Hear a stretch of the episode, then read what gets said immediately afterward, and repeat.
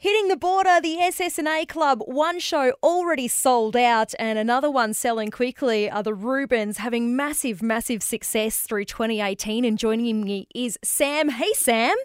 How are you? Good, thank you. Now, this is a pretty incredible feat, I reckon, selling out one show, and we're pretty stoked that you've uh, announced another one at the SS&A. Yeah, I'm I can't say that we ever expect to sell out shows, and um, especially when we're in a place that we've never actually toured before. So we had no idea, obviously, coming to Albury, um, whether tickets would sell at all. So yeah, we're really excited. So you've never actually been here before. I was trying to figure that out, actually. I've I've been there. I mean, we've all been there, you know, but not as a band playing yeah. music. Yeah, yeah. Oh, first time. Yeah, it's gonna be great. We get to spend two nights there as well. Probably get to know it. Yeah, good stuff. Now, Lo La Ru, the new album, um, has been just going great guns for you. Has that been another surprise, or has it? Did you have a good feeling about it when it came out?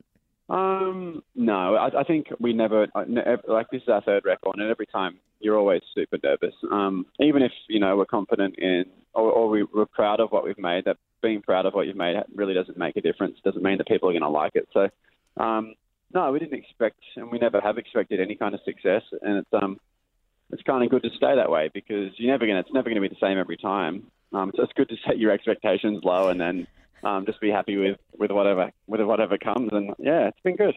Now we've been spinning the lead single "Never Ever." Can you tell me a bit about that?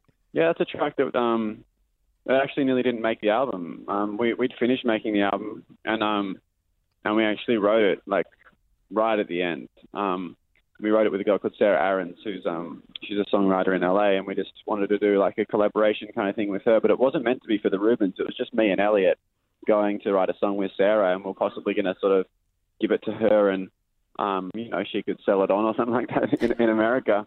Um, and then we sent it off to our management, our label, and, and they really dug it. And so we we Rubensed it, and um, yeah, thank God we did because um, it seems to be going pretty good. Yeah, absolutely. Tell you what, it must be interesting to write a song that you wouldn't necessarily think for your own self, and then to record it. Yeah, I mean that happens all the time. I think I think that you know when you're writing songs for a for a, a you know we're a band and I and we individually write songs for the band.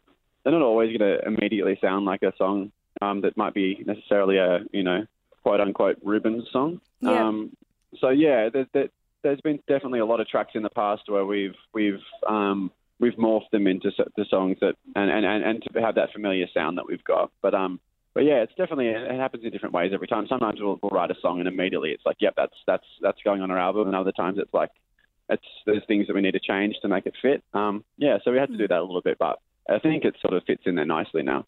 Yeah, definitely. And you recently toured with Pink, and that must have been incredible exposure to a, a massive, massive audience. But what was that like? It was it was amazing. Yeah, it was really interesting. Um, a lot of fun.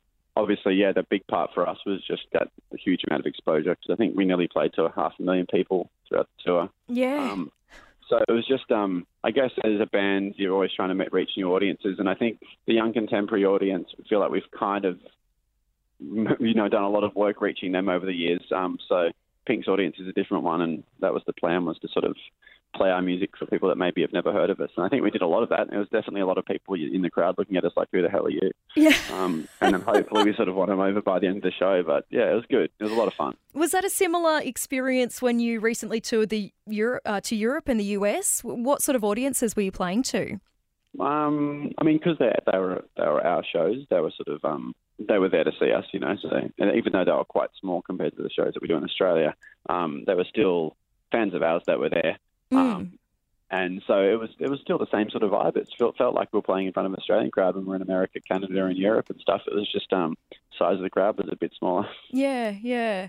And then obviously, this is a massive tour that you're embarking on.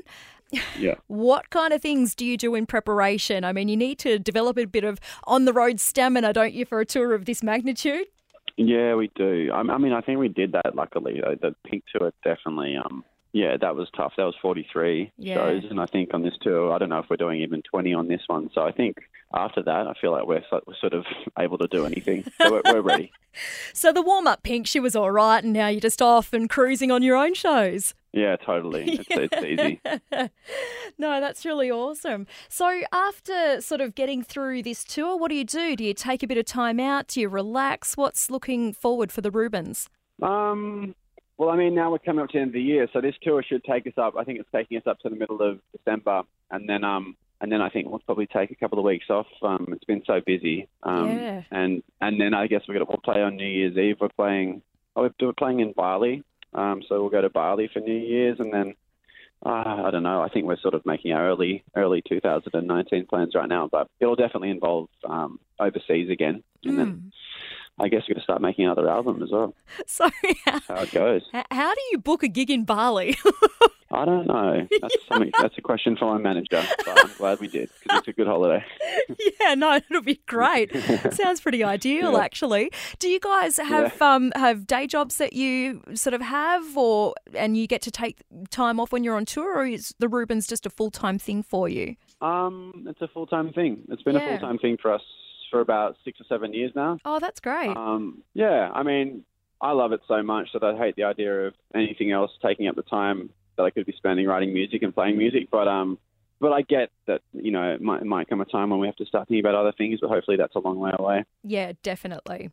Well, yeah. when you are embarking on this tour and then perhaps getting into new music in the early stages of next year, we wish you all the best and can't wait to see you at the SS&A Club on Saturday the 23rd and Sunday the 24th of November. Sam from the Rubens, it's been a pleasure. Thank you very much. We'll see you then.